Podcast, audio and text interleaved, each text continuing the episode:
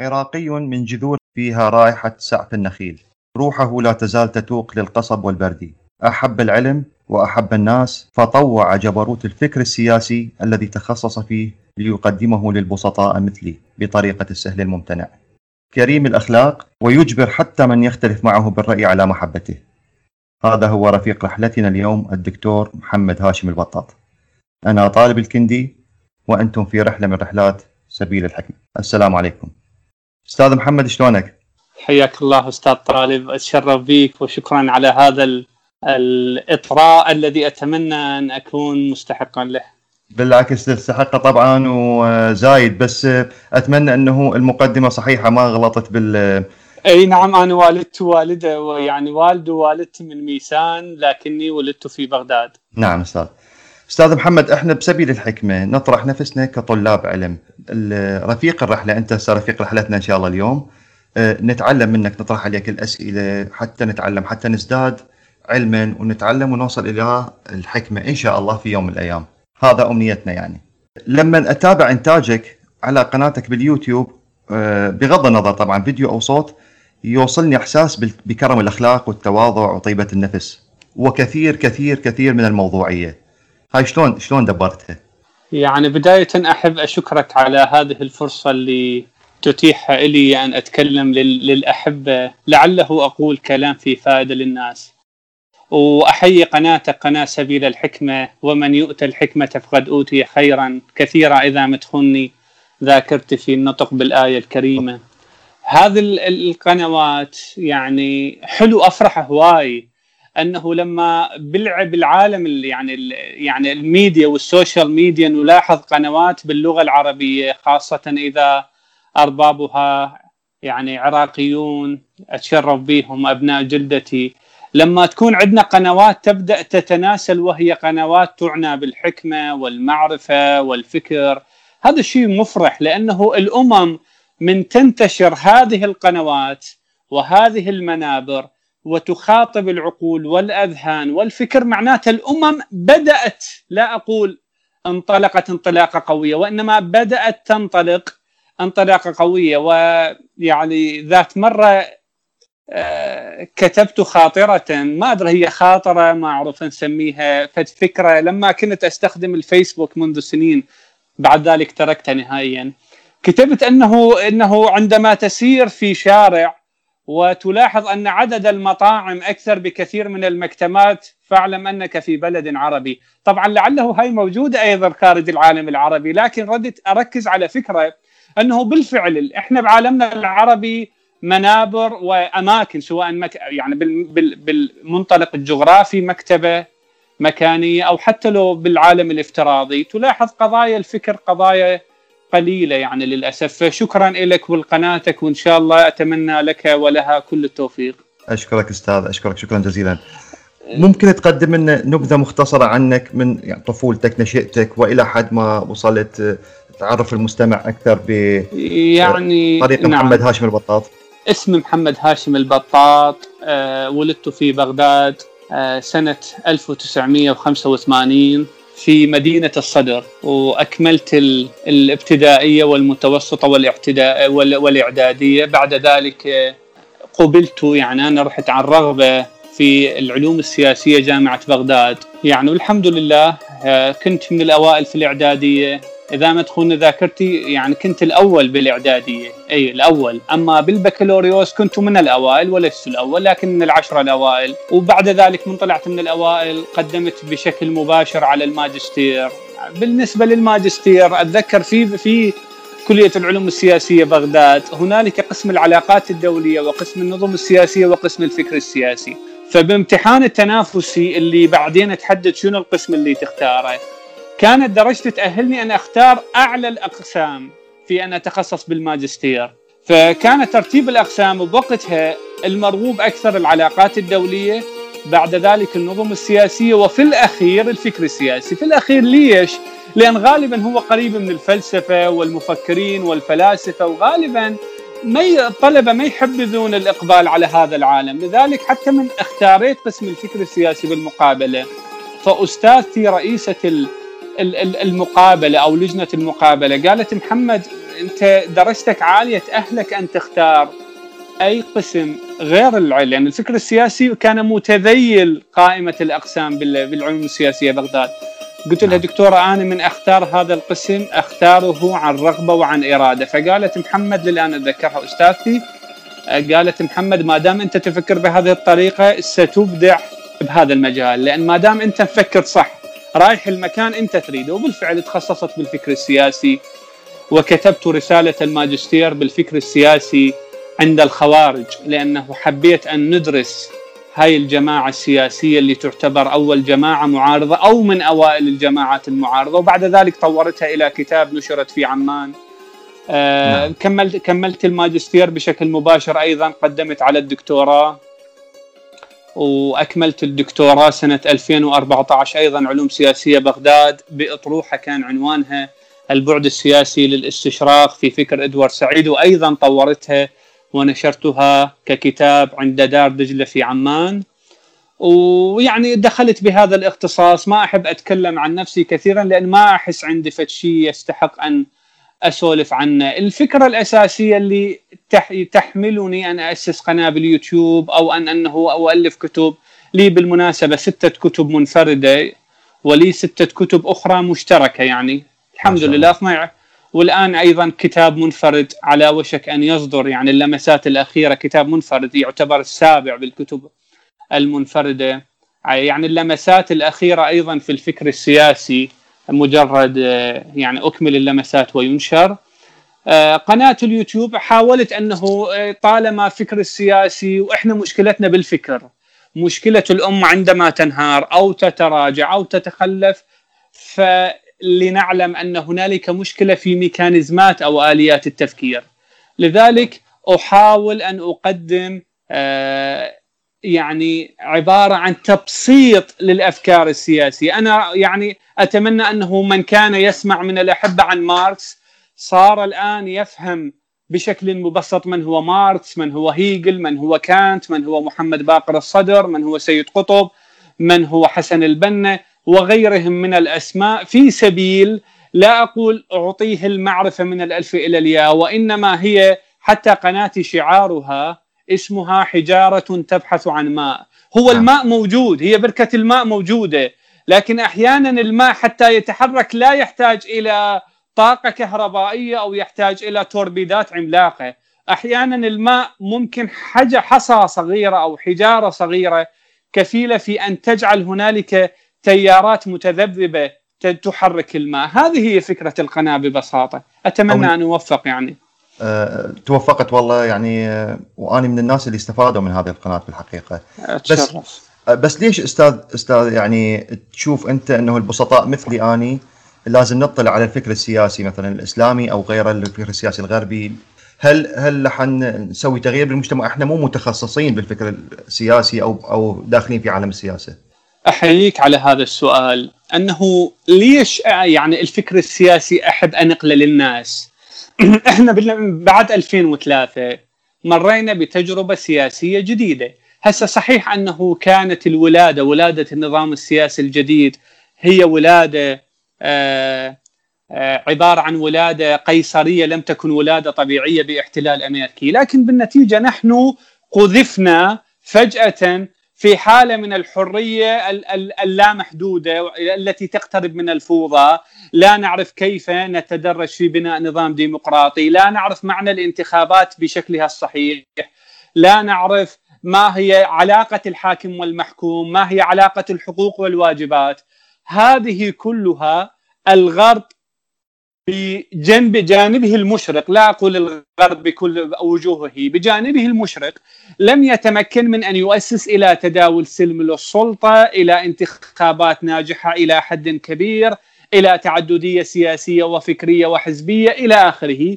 لم يصل إليها لأنهم جابوا يعني جلبوا الناس وقالوا لهم هذا حبر بنفسجي انتخب وضع إصبعك في الحبر. لا هنالك مفكرون نظروا وهنالك كتب صحف وأوراق سودت وهنالك آه، محاضرات ألقيت. هذه كلها طرحها مفكرون سياسيون. هنا الفكرة.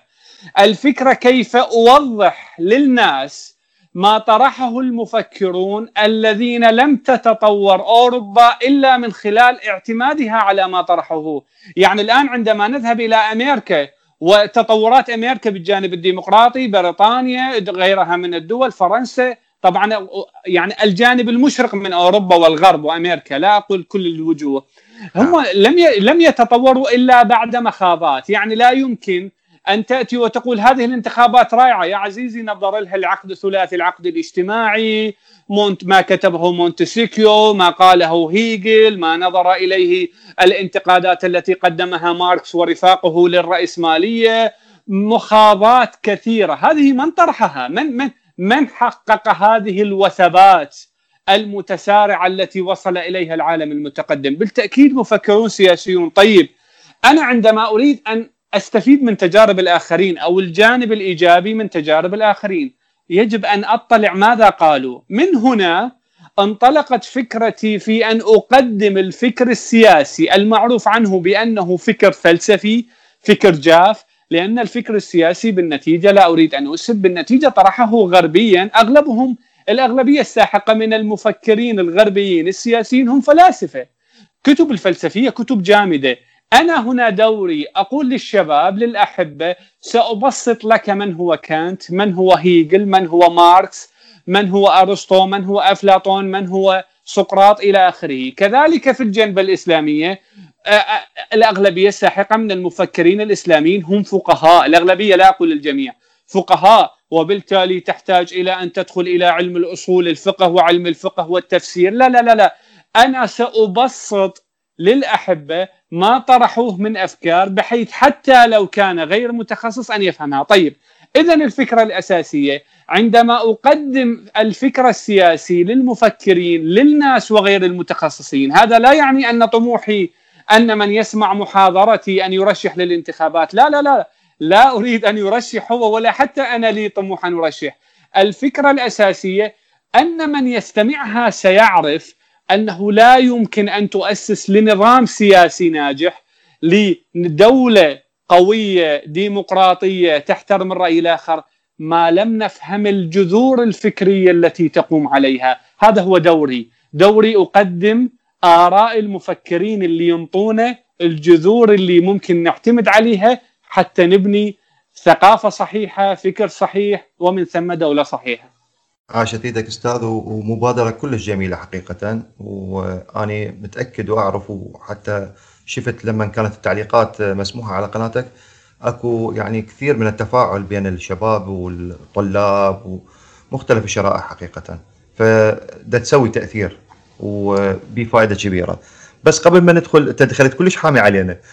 أريد أسألك على آه، يعني أثناء فترة نشاتك أنت عاصرت طبعا فترة الحصار وعاصرت فترة السقوط آه، 2003 فهاي هاي الظروف الصعبة كلها ما ثنتك عن إنه تكمل طريقك؟ ظليت مصمم شلون؟ من جتك الطاقة هاي؟ يعني بصراحة أنا ذكرت قبل قليل ولدت ونشأت وترعرعت في مدينة الصدر. وهذه المدينة هي معروفة مدينة الفقراء مدينة البسطاء آه، مدينة لعلها من أكثر المدن اللي عانت وإكتوت بويلات النظام المستبد وحتى من جاء بعد 2003 أيضا لم يقدموا لهذه المدينة شيء كثير. الإهمال مستمر منذ أكثر من يمكن 50 60 سنة. أي وما زال، فبالتالي لما أنت طبعا الحمد لله نشأت في بيت يعني بيت ينمي العلم، ينمي رغم أنه والدي ووالدتي من جنوب العراق ما كانوا يحملون الشهادات، لكن بالنتيجة لاحظ سبحان الله هو الإنسان اللي على نيته واللي يعرف يعني يتعامل مع الحياة من منطلق المسؤولية. هذا ممكن يعامل ابنائه يخليهم يحثوهم يحثهم على العلم أكثر من بروفيسور. أنت أحيانا تلقى بروفيسور أولاده ما يكملون دراسة. لكن ممكن تلقى إنسان هو ما عنده علاقة كبيرة بالعلم. ناس على بساطتهم جاءوا من جنوب العراق وبالخمسينات إلى آخره. لكن لأنهم تعلموا في مدرسة الحياة فعرفوا قيمة الشهادة، قيمة أن أبنائهم يكبرون ويكملون. والحمد لله أنا أصغر أخوتي منهم الرجل عندي أخ أستاذ في الحوزة العلمية، عندي من هم خريجين في الهندسة من من بريطانيا عندي محاسبين عندي مهندسين آخرين. الحمد لله يعني أسرة علمية أنا أصغرهم. طبعا بالتأكيد هي الحياة كانت صعبة سقط النظام تأملنا خيرا في أن يعني المجتمع العراقي وإحنا كما نسكن في المدينة تأملنا أنه الوضع يرتقي نحو الأفضل لكن بالنتيجة يعني ما ارتقى الوضع لكن هو هاي أتمنى الأحبة الشباب ينتبهون لهذه الفكرة. حتى لطلبتي أقول هذه الفكرة.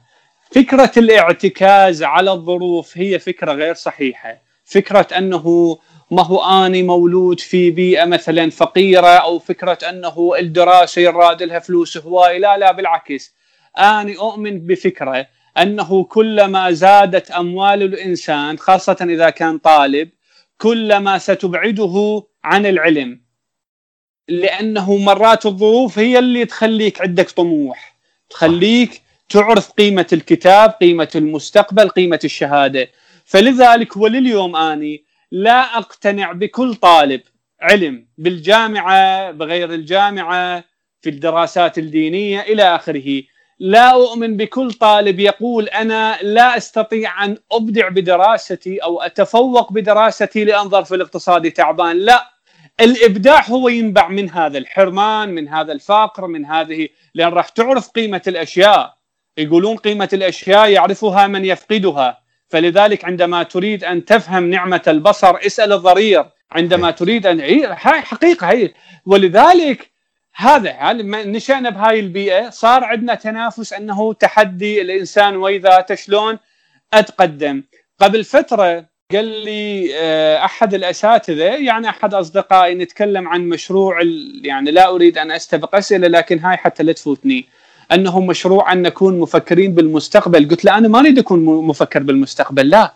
أنا طموحي أن أكون باحث. طبعا بالمناسبة الآن أنت بالتراتبية الجامعية إحنا نعتبر الباحث نعم. البكالوريوس هي إجازة تخصص أولية. بمجرد ما تأخذ الماجستير قال لك أنت صرت باحث متخصص في هذا المجال. أنا لا وجهة نظري تختلف تماما.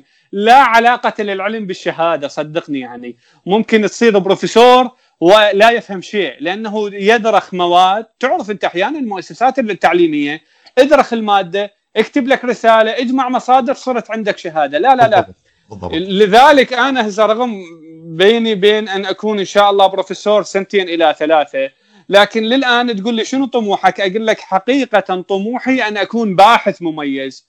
أما هاي فكرة المفكر وال والأستاذ المو... هاي الألقاب اللي صارت عندنا موضه الآن تروح للمتنبي تلتقي لك بندوتين قال لك هلا بالمفكر. يا عمي هاي الألقاب إحنا لو نعرف قيمتها لو نعطيها استحقاقها كان ما اندح انحدر العلم والتعليم والمؤسسات. على العموم لا أريد أطيل بهذه الجزئية. طموحي أن أكون باحثا آه، يعني يحترف في الفكر السياسي ليقدم رؤية تنفع الناس بكل بساطة. هيك أفهم يعني مشروع المستقبلي. وستكون كذلك أستاذ. أنا متأكد من هالشيء هذا إن شاء الله. متأكد من هالشيء هذا بسبب إنه آه، هل هل الاندفاع هذا والطاقة وحبك للشيء اللي تشتغل به بالم... ب... أستاذنا بس حتى لا تفوتني. لعلهم من يسمعنا طبعا بالمناسبة. أنا أكدت مصطلح الباحث بالمؤسسات الأكاديمية. يقول لك يا عزيزي أنت باحث صار لك سبع سنين عشر سنين تمام؟ أنا ما ألحظ هاي التعابير الأكاديمية. باحث يعني بناخذ الماجستير صرت باحث؟ لا. يعني حقيقة البحث العلمي حقيقة أن تأتي للفكرة وتفهمها ثم تعرف نقاط القوة فيها ونقاط الضعف فيها وممكن أن تنتج فكرة أخرى غير الفكرة التي درستها، لذلك تلاحظ لما تقرأ أحيانا أقرأ بعض الباحثين الأجانب المرموقين بالفكر السياسي، تلاحظ في مقال من صفحتين يجيك الأفكار تقليديه بعدين يطلع لك فكرة جديدة من هذه الأفكار التقليدية، هذا الباحث الحقيقي. أما عملية الاجترار وصير بروفيسور وصير أستاذ مساعد وصير دكتور وصير ماستر نعم هاي ألقاب نتداولها في المؤسسات الأكاديمية. لكن تقول لي كل دكتور وكل بروفيسور وكل ماجستير هو باحث بالمعنى الدقيق أقول لك لا. فعندما أقول حتى ليس اللبس عند المستمعين عندما أقول طموحي أن أكون باحثا لا يعني طموحي بالباحث بالمعنى الأكاديمي بالمؤسسات الجامعية لا أنا باحث من سنين بهذا المعيار لا. الباحث الذي يعرف كيف يحفر في عالم الأفكار ويأتي بأفكار جديدة هذا هذا اللي قصده منظر أو يعني وهذا تقريبا. يعني ما أريد أستخدم أعتبرها عبارة كبيرة علي منظر أسميها باحث يعني وهذا يأتي طبعا من الاستمرار بالشغف بالشيء اللي الإنسان دا يسويه دا يشتغل عليه. مو إنه جاي على الطريق الطريقة الكلاسيكية مثل ما ذكرت إنه دخل عن بعد الإعدادية دخل جامعة وتفوق شوية عن طريق الدرخ أو أي شيء آخر. درس زين وراح نجح وكمل الماج... البكالوريوس ماجستير دكتوراه. وإنما هذا الشغف إنه واحد يطلع شيء جديد. هذا ال... هذا مو موجود عند الكل. وأشوفه موجود والله حقيقة يعني وأنا أقل من أن أقيمك موجود عند محمد هاشم البطاط أتمنى أتمنى عندي سؤال على رسالة الدكتوراه مال جنابك آه، اللي هي البعد السياسي للاستشراق في فكر أدوارد سعيد شنو اللي النتائج اللي توصل لها الدكتور محمد هاشم البطاطه بهذه الدراسة؟ وهل هل تؤيد فكر أدوارد سعيد بأن الغرب قد أضفى صورة مغلوطة على العالم الإسلامي؟ يعني بالتأكيد آه، إلى حد كبير طبعا بداية أفضل من نقد منظومة الاستشراق بوصفها كيف نظر الغربيون للشرق وقضاياه المختلفة هو إدوارد سعيد بلا منازع. لكن عندما نقول أفضل هذا لا يعني التأييد المطلق لما طرحه من أفكار. لا وإنما لأنه فهم العقل الغربي. إدوارد سعيد ما الذي فعله؟ يعني شنو الميزة اللي قدمها إدوارد سعيد جعله يختلف عن ما سبقه من ناقد الاستشراق باختصار مفيد حتى لا أخذ وقت. إدوارد سعيد يعني لنفترض لدينا سين إنسان نسميه سين. ينظر لإنسان اسمه صاد. سين ينظر لصاد. المألوف ويبدأ سين يقيم صاد ويقرأ صاد ويدرس صاد ويكتب عنه كتب. سين هو الغرب وصاد هو الشرق. المعتاد نحن نأتي لما كتبه سين عن صاد اللي هو الغرب. نقرأ ما كتبه سين لنفهم صاد. إدوارد سعيد قال لا أكو مشكلة. سين اللي هو الغرب عندما نظر لصاد الذي هو الشرق لم ينظر له نظرة محايدة. طيب بعد شنو؟ يعني اذا عندما كتب عن الشرق الغربيون عندما كتبوا عن الشرق لم يكتبوا عنه بموضوعية، لا وإنما نظروا للزوايا التي بحثوا عنها في الشرق. هذه الزوايا ممكن الزوايا الغائبة عن عالم الغرب، عن عالم الغرب، لذلك عندما ركزوا أنه عالم الشرق عالم السحر وعالم المعنى وعالم المثال وغيرها، يقول لأنه مر الغرب بفترة من الفترات صار آه، اتجاه عقلي جامد. الفكرة حتى لا تضيع من عندنا. أنه إدوارد سعيد قال عندما نظر السين وهو الغرب أو الإنسان سين إذا بسطنا القضية للإنسان صاد. لا بالكم كل اللي قاله هو توصيف صحيح لصاد لا. طيب أنت إدوارد سعيد وين تريد تودينا؟ قال سنأتي لما كتبه هنا النكتة لما كتبه سين عن صاد لا لنفهم صاد. طيب ما هاي الكتابات عن صاد؟ إدوارد سعيد قال لا. وإنما سنقرأ ما كتبه سين لنفهم سين نفسه. ولذلك إدوارد سعيد عكس الضوء. الضوء كان مسلطا من الغرب إلى الشرق. فلذلك نحن نقرأ ما يكتبه الغربيون عن الشرق لنفهم الشرق. هذا المعروف. إدوارد سعيد قال لا سأعكس الضوء لأفهم ما كتبه الغربيون عن الشرقيين. تفهم الشرق؟ قال كلا لأفهم نقاط القوة والضعف في الغرب نفسه. عكس الرؤية فتح لنا افاقا كثيرة. تقول لي ايدت بكل شيء؟ أقول لك لا. أنا لم أؤيد إدوارد سعيد في حله الذي طرحه للقضية الفلسطينية. لم أؤيد إدوارد سعيد في موقفه الذي قيم به الاستغراب الذي طرحه حسن حنفي. لم أؤيد إدوارد سعيد في الكثير من القضايا التي آه، نظر فيها إلى الغرب أو لنقل كيف قيم الغربيون الشرقيين؟ آه، في كثير من المواضع لعله إذا أردت أن أتسلسل فيها تأخذ من عندنا وقت كثير. مع ذلك تجربة إدوارد سعيد استهوتني بدرجة كبيرة. يعني هذا الإنسان يجب أن يدرس ما فعله يجب أن يكتب عنه وبالفعل أخذت يعني كانت أطروحتي للدكتوراه للدكتوراه عنه وبعد ذلك طورتها ونشرتها ككتاب.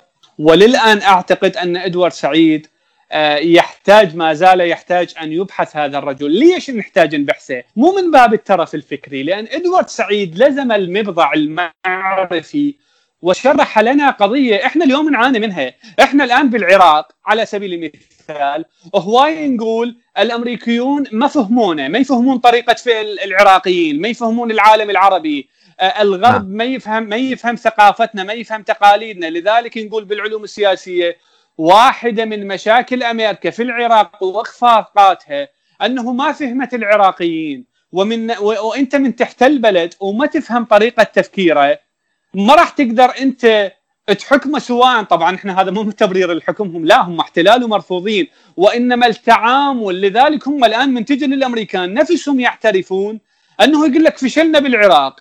هسه أسقطنا نظام صدام حسين بال... طبعا الأمريكان يقولون هسه الآن أنا لا أقيم. وبالتالي إيران أخذت العراق من عندنا. طيب أسأل الأمريكيين ما هو ليش اخذتها إيران من عندكم من وجهة نظر أمريكية؟ طبعا هسه لا, لا نعم. أؤيد ولا أنفي. ما هو أنتم لأنكم لم تفهموا عالم الشرق لم تفهموا آه كيف يفكر العرب والشرق الأوسط والعراقيين والعراقيون. بالتأكيد هذه الإخفاقات. فإدوارد سعيد لما احتك ودرس قضية الشرق والغرب لأن إحنا نعاني منها أستاذي. أستاذي قضية الشرق والغرب ما لم تفتح حوار متبادل للفهم. حوار حضارات سميه حوار دول حوار مجتمعات وتفر ما لم يفتح هذا الأمر ويبدأ الشرقيون يفهموا الغربيين والغربيون يفهمون الشرقيين. راح تبقى هاي عملية التغذية للأطروحة الخاطئة التي طرحها سامويل هانتكتون اللي هي صدام الحضارات وهي فكرة خاطئة. لكن الفهم المغلوط دائما الأفكار الخاطئة تتغذى على الفهم المغلوط أو المس أندرستاندينج اللي هو سوء الفهم. إحنا كل ما قللنا سوء الفهم كلما تمكنا من أن نقلل الاحتقانات والصدامات إلى آخره. نعم وأكثر صدامات هي بالحقيقة بالعالم. أصلها هي سوء فهم بين الحضارات أكثرها يعني مبنيه على الأساس هذا.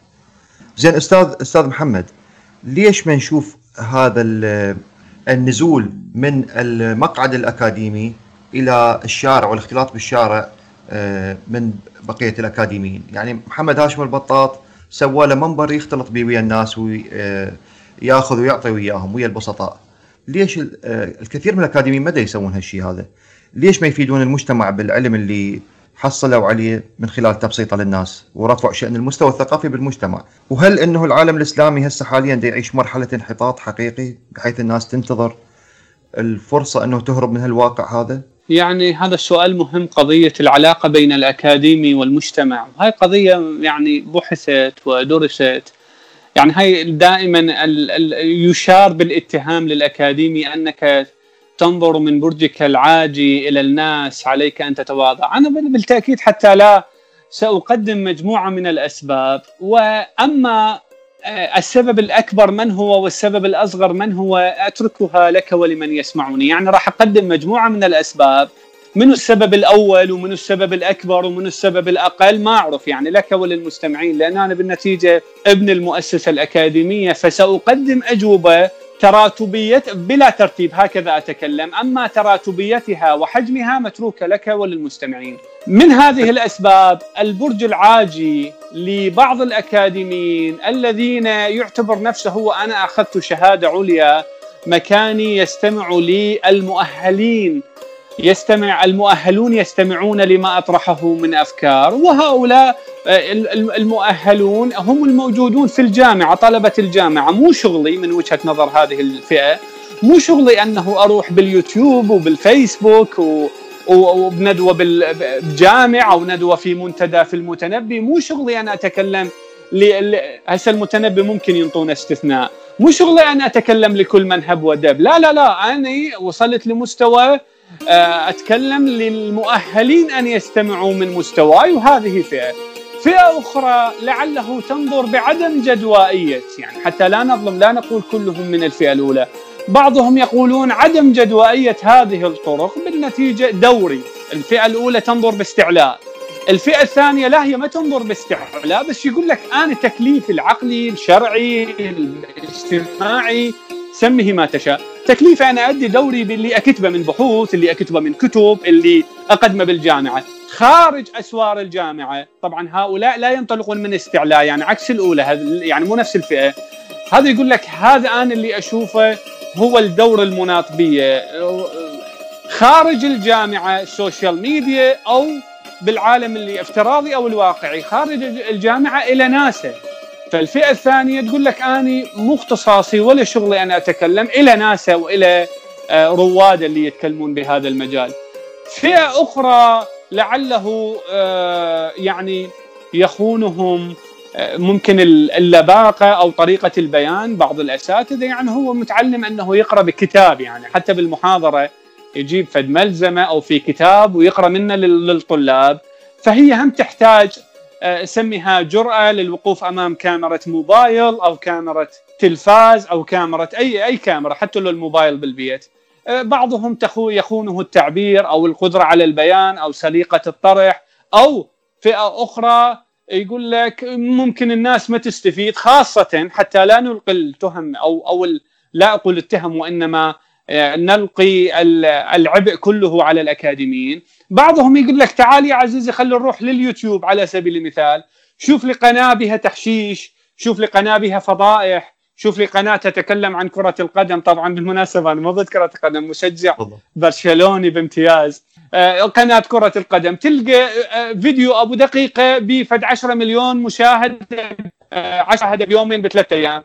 لكن يجيب لك محاضرة لإدوارد سعيد لحسن حنفي آه، محمد حسين فضل الله لأي مفكر كبير يجوز تلقى لك 500 مشاهدة بالزايد ألف مشاهدة. فهذا يقول لك عنصر إحباط بالنسبة لي للأكاديمي أنه لاحظ هي الناس ما تريد تستفيد. نزل فضيحة آه، عن فنان مثلا أو نزل أغنية لمطرب مع احترامي للمطربين حسن لا لا يعني مو شغلي ولا مجالي لكن يقول لك لو شوف لاحظ إيش قد له فهذا يشكل إحباط أيضا فئة من الأكاديميين يقول لك النتيجه وين؟ وبالمناسبة أنا أنصح كل واحد يريد يأسس قناة تتعامل مع المعرفة بالعالم العربي. هسه العالم الغربي مو شغلي ولا أعرف به بهذا المجال. أنه خلي سقفه في المشاهدات يكون سقف واقعي. أنت نعم. اشتغل على أفراد. أنا أفرح من الأستاذ يقول لي استفاديت من قناتك. شاب يعني واحد يقول لي نجحت بامتحان في فرنسا شاب جزائري شفت فيديوهات العقد الاجتماعي بقناتك فخلي يكون سقفه واقعي. اذا مجموعة من الأسباب قد في الأكاديم الواحد تجد سببا واحدا أو في الأكاديم الواحد نفسه تلقى أكثر من سبب فممكن تجده لديه نزوع استعلائي لا سامح الله تجد عنده عدم قناعة بالفكرة أيضا تجد وجهة نظر تعتقد أنه هذا المجال له رواده هم الذين يتكفلون به منظومة من الأسباب. بس يعني أو ولكن في العالم العربي مشكلة المثقف اللي إحنا غالبا نشير لها بالأكاديمي وإن كانت ليس كل أكاديمي مثقف ولا يشترط في المثقف أن أن يكون اكاديميا. لكن على اعتبار غالبا يقول لك ها ما شاء الله أنت خريج أنت أستاذ أنت كذا أنت دكتور اذا أنت مثقف وانت من النخبة. غالبا بالعالم العربي هي علاقة جدلية ينأى بنفسه المثقف. ها بالمناسبة أحد الفئات يقول لك ما هو أنا بالنتيجة؟ راح أدخل بمحيط اجتماعي ومنا فكرة سياسية ومنا فكرة اقتصادية وهذا حزب سياسي والجماعة. ولذلك بالمناسبة تكلمت أنا عن تجربتي تكلمت عن سيد قطب فاتهمت بأني إخواني. بعض الأخوة شاهدوا لأنه مو أحاول أطرح الفكرة بحيادية. أحاول طبعا. إحنا أنا قناعتي بالعلوم الإنسانية فكرة الحيادية المطلقة. هذا وهم من وجهة نظري في في المجالات الإنسانية. واهم من يبحث عن حيادية مطلقة أو موضوعية مطلقة، المهم أتكلم عن سيد قطب. قالوا أنت توجهك إخواني دكتور. يا عزيزي مو أنا اريد أطرح فكرته كما طرحها هو. أنا من أبدأ أقيم هذيك الساعة أطرح وجهة نظري. من أتكلم مثلا عن ماركس يقولوا له أنت بينك وبين أن تكون ماركسيا شعره أتكلم عن محمد باقر الصدر قال لك ما هو أنت شنو دعوة. هاي المشاكل أحيانا بعض الأكاديميين يقول لك شو اللي بهالدوخة؟ خل انأى بنفسي آه، يعني يعني أريح وأستريح. هكذا. فاذا هي مجموعة من الأسباب. منه الأكثر؟ منه الأقل؟ منه الأول؟ منه الأخير؟ أنت والأحبة المستمعون. هم الذين يحددون النسب فأنا ابن مكة ولا أقول أدرى بشعابها مو دائما وإنما سأهرب من شعابها حتى لا أتكلم لأن أنا ابن مؤسسه بالتالي يعني شهادتي تكون مجروحة. سلبا أو ايجابا لا موقفك صعب كذلك حتى يعني هي مو أنا دا اجرك حتى تتهم الأكاديميين بالحقيقة بس أقول مثلا يعني هذا الإحباط اللي موجود خلينا نقول عندهم يقول لك المجتمع ما يصير له شارع ما يتغيرون ما يعني أنت تنزل للشارع شوي احتك ويا الناس. طبعا مو أنا قصدي إنه لازم يسوون أو يحذون حذو محمد هاشم البطاط وكل من يفتح له قناة على اليوتيوب. كل من حسب اختصاصه. اللي آه، عنده علم خلينا نقول في مجال الميكانيك والهندسة خلي يعني ويا مثلا أساتذة آخرين ويا شركات خاصة يفتح خلينا نقول مركز تدريب للشباب مثلا يعني. صحيح. يعني من من هالمنطلقات هاي حتى واحد يرتقي بالمجتمع شوية شوية ونخلص من هالانحطاط اللي نعيش نعيش يعني أتفق وياك أستاذنا أتفق وياك في انه أنه حلو كل من باختصاصه بس في مرات أكو مطبات. أتذكر أنا كانت عندي تجربة آه، كنت في سنة 2014 و2015 أخرج كأستاذ علوم سياسية محلل سياسي وأطرح أفكاري. بعد ذلك بديت أطرح محاضرات واحدة بالتلفزيون مو باليوتيوب. بت يعني بالتلفزيون مو كمحلل لا أطلع أخاطب الجمهور. أخاطب الجمهور بالتلفزيون برنامج نصف ساعة ساعة. يعني ما كانت تجربة ناجحة. ليش؟ لأنه تبدأ تعرف أنت لكل قناة سياستها وكل قناة تريد على اعتبار إملاءات وإحكي عن هاي الف... آه إحكي عن هاي الفكرة. إحنا من جماعة فلان مدح هاي فل... طيب أنا بالنسبة لي خب لو أميل لهذه الأفكار خب أنتمي وأنا دكتور علوم سياسية. أروح أنتمي رسميا وأغترف من مغانمكم الكثير على اعتبار تعرف أنت العراق وما فيه من مغانم للأسف الشديد. لكن أنا من قررت أن أبقى مستقل. هو هذا عالمي عالم المستقل. أنا في عقيدتي وفي فك... من وجهة نظري من يقترب من عالم الفكر لا ينفعه الانتماء التنظيمي ابدا. بالمناسبة حتى هو هذا البرنامج ألغيته وانتهى. ليش العالم ممكن أنت تقول لي أنا توجهاتي إسلامية؟ ممكن توجه اسلاميا. تقول لي توجهاتي إشتراكية؟ صير صير باحث حر. آه تميل إلى الإشتراكية أو تميل إلى الرأسمالية إلى آخره.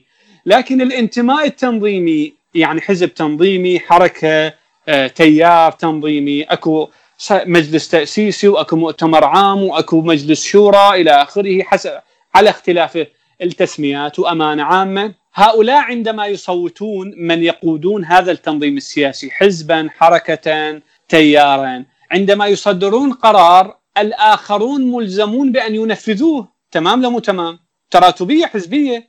طبعا طيب طيب أنت لما تجيني تقول لي دكتور محمد إحنا بالقضية الفلانية هذا التقارب مع السعودية مع إيران مع أمريكا هذا التقارب الكردي العربي هذا التقارب السني الشيعي. إحنا صوتنا ونشوف ما ينفعنا. أنا بالنسبة لي وجهة نظري لا ينفعنا مثلا for example فأنا راح أكون ملزم أن أنفذ على اعتبار قيادات الحزب أو الحركة أو التيار صوتوا بنعم تمام؟ لا أنا نعم. بالنسبة لي أشوفها ما تنفعني. فلذلك من يريد أن يفكر بحرية من يقول أنا أتبع الدليل حيثما مال أميل لا ينفعه الانتماء التنظيمي، اذا هي مجموعة من الإشكالات آه، بعض الأكاديميين بمختلف تخصصاتهم، أنا ضربت مثالي كعلوم سياسية. آه، يقول لك كل من يعني له مبرراته ما أعرف أتمنى أمنيتي أمنيتي أنه أن يقود المثقفون ترتيب عالم الأفكار بمجتمعنا، أستاذ الآن أنت لما تروح بالسوشيال ميديا ترى مو هم النخب اللي جاي تقود الرأي العام لا. ذول اللي يسموهم أحيانا طشة ولذلك كان حتى الفيسبوك بداية 2018 تركت هذا العالم نهائيا. تركته نهائيا. ليش؟ لأن حسيت أنه آه، عالم تملأه الفوضى. ما حد يسمع صوتك. حتى يعني الفيسبوك شوي عالم فوضوي. بخلاف اليوتيوب. تقدر بقيت فقط باليوتيوب. على اعتبار تنزل محاضرتك هنالك من تجذبه المحاضرة فيستمع إليها إذا أسباب كثيرة والكلام يطول. نعم وطبعا بس تعقيبا على كلامك الانتماء التنظيمي يعني رح يفقد المفكر والنخبة أو من ينتمي إلى النخبة الحيادية والموضوعية في طروحاته. بالضبط. طيب برأيك هل استطاع المجتمع العراقي والعربي أن يصمد أمام العولمة الثقافية؟ هسه إحنا يعني نواجه هجمة آه، شرسة حقيقة بسبب العولمة والإنترنت. وين دور المؤسسات الثقافية والدينية والمجتمعية بهاي هاي المواجهة؟ يعني بالتأكيد العولمة الثقافية اجتاحتنا اجتياح فظيع خاصة في خضم هذا التغيير القيصري بالاحتلال الأمريكي ما كان تغييرا طبيعيا حتى تعرف أنت التغييرات الاجتماعية والسياسية تحب التغيير الطبيعي حتى المجتمع يستوعب الأفكار الج... الأفكار الحداثوية، الأفكار الجديدة، الأفكار المهمة. ويتأقلم تدريجيا. على اعتبار تغييرات اجتماعيه، الآن أنت من جبت مجتمع آه الحرية صفر وفجأة قذفته داخل عالم من الحرية 100% لا لا لا طبعا راح تصير هاي الفوضى وهاي.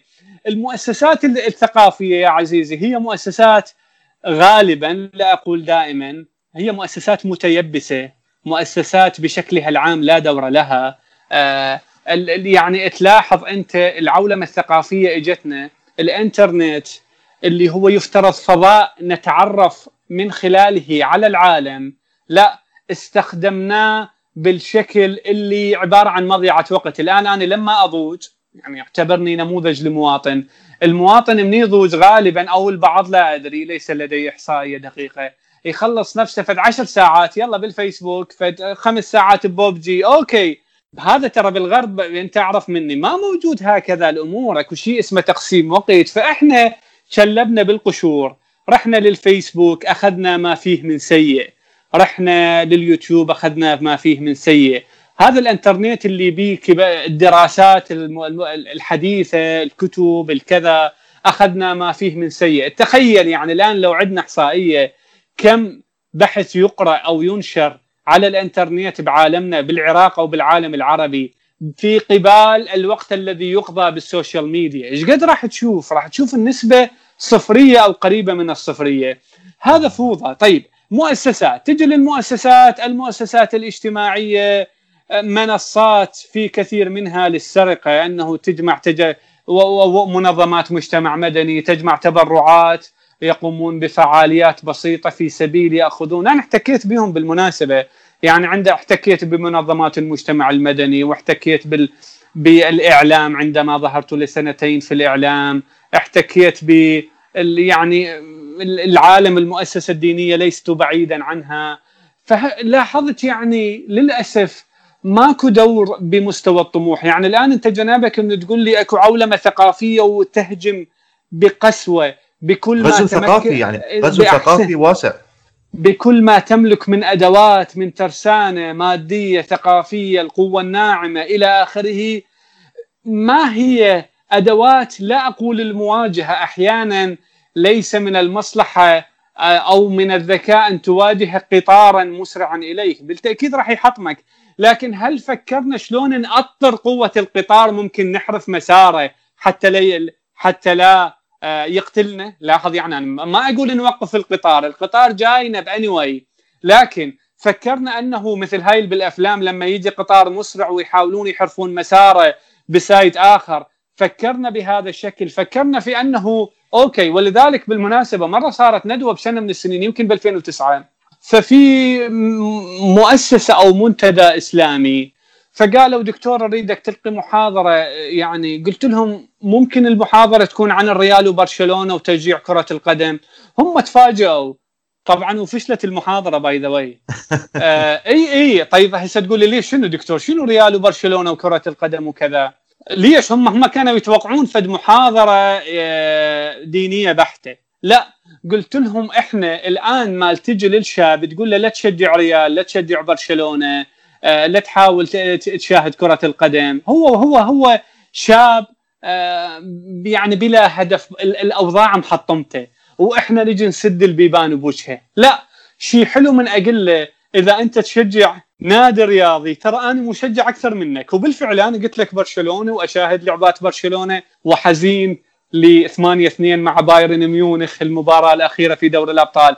لكن حلو من أقول للشاب خلي نشاهد كرة القدم لكن مني أذن المؤذن خلي نقوم نصلي حلو أشاهد كرة القدم بس كون إذا عندي امتحان أقرأ وبعدين أجي أشوف اللعبة. تمام؟ يعني يعني نأطر القضايا. الآن أكو هجمات أنا ما أقدر امنحها كلها. ولا هي حرام بالمناسبة حتى لن لا تكون عندنا أنا مو مفتي لكن أقرأ آراء يعني آراء الكثير من الفقهاء. هي مو حرام لكن المشكلة هذا اللي يجي المتدين الجديد اللي يحاول يحرم على الشباب. كل شيء حرام كل شيء حرام لما بالأخير ينفرون من الدين بشكل تام. فأكو تقصير من مختلف المؤسسات حتى المؤسسة الدينية. المؤسسة الدينية لما أحيانا هذا السؤال دائما كنت ابحث به. ليش من يتصدى شخص لا يردون عليه؟ يقول لك بعض الآراء شو يقول لك؟ يقول لك أنا ما أرد عليه آه، حتى لا أنطي شرعية. يا عزيزي أنت ما تعطي شرعية مو هذا دا يغسل أدمغة شبابنا. موجود هذا موجود. موجود وطارح نفسه على الساحة. اي هذا موجود. هذا جاي ياخذ الشباب يسحبهم من عندنا. أنت خايف له على الشرعية اللي تنطيها له مو هو هذا صوته. هو اللي الآن له الغلبة. إحنا لازم نعري المرتكزات الفكرية اللي يرتكز عنها. ليش؟ أنا من ناقشت دوكنز لا أريد أن أستبق الأسئلة. أنا من ناقشت أنا مو متخصص بالبيولوجيا. لكن لاحظت دوكنز ولا ناقشته بإطار بيولوجي بحت. إذا يعني من كنت أطرح رأي بيولوجي أجيبه من مصدر من متخصصين. لاحظت دوكنز حول يعني حول نظرية التطور من كونها نظرية علمية في مجالها إلى نظرية ايديولوجيه لمحاربة الأديان. هكذا فعل دوكنز ولذلك أنا من أريد أناقشه. مو أناقشه كبايولوجي مو بيولوجي. لكن أريد أن أقول للشباب هذا لا تغركم أنه مجرد عالم كل شيء يطلع منه صح. أكو هفوات وقع فيها لأنه تحول إلى ايديولوجي إنسان مؤدلج وليس عالم محايد. والكلام يعني بعد لا أريد أن آخذ يعني ولو بالإجابة. هي. ولو مثلا لم ترد على دوكنز آه، وأديت بهذه المساهمة من قناتك آه، دوكنز موجود. قد يكون مثلا يعني آخرين يقولون يعني خليه هذا مو مو يمنا مو يمنا السالفة. راح تكون كأنه مثل النعامة هذا مثال النعامة لما تواجه تهديد. واحد يدفن رأسه بالرمال ومؤخرته هو في الأعلى بحيث العدو يشوف. بالضبط هو هذا اللي دا يصير يعني للغير مدركين لما يحصل حاليا بالعالم وبين صفوف الشباب وش على شنو دا يطلعون وعلى شنو دا يتعودون عادات جديدة كلام كثير بالحقيقة بهالمسألة هاي.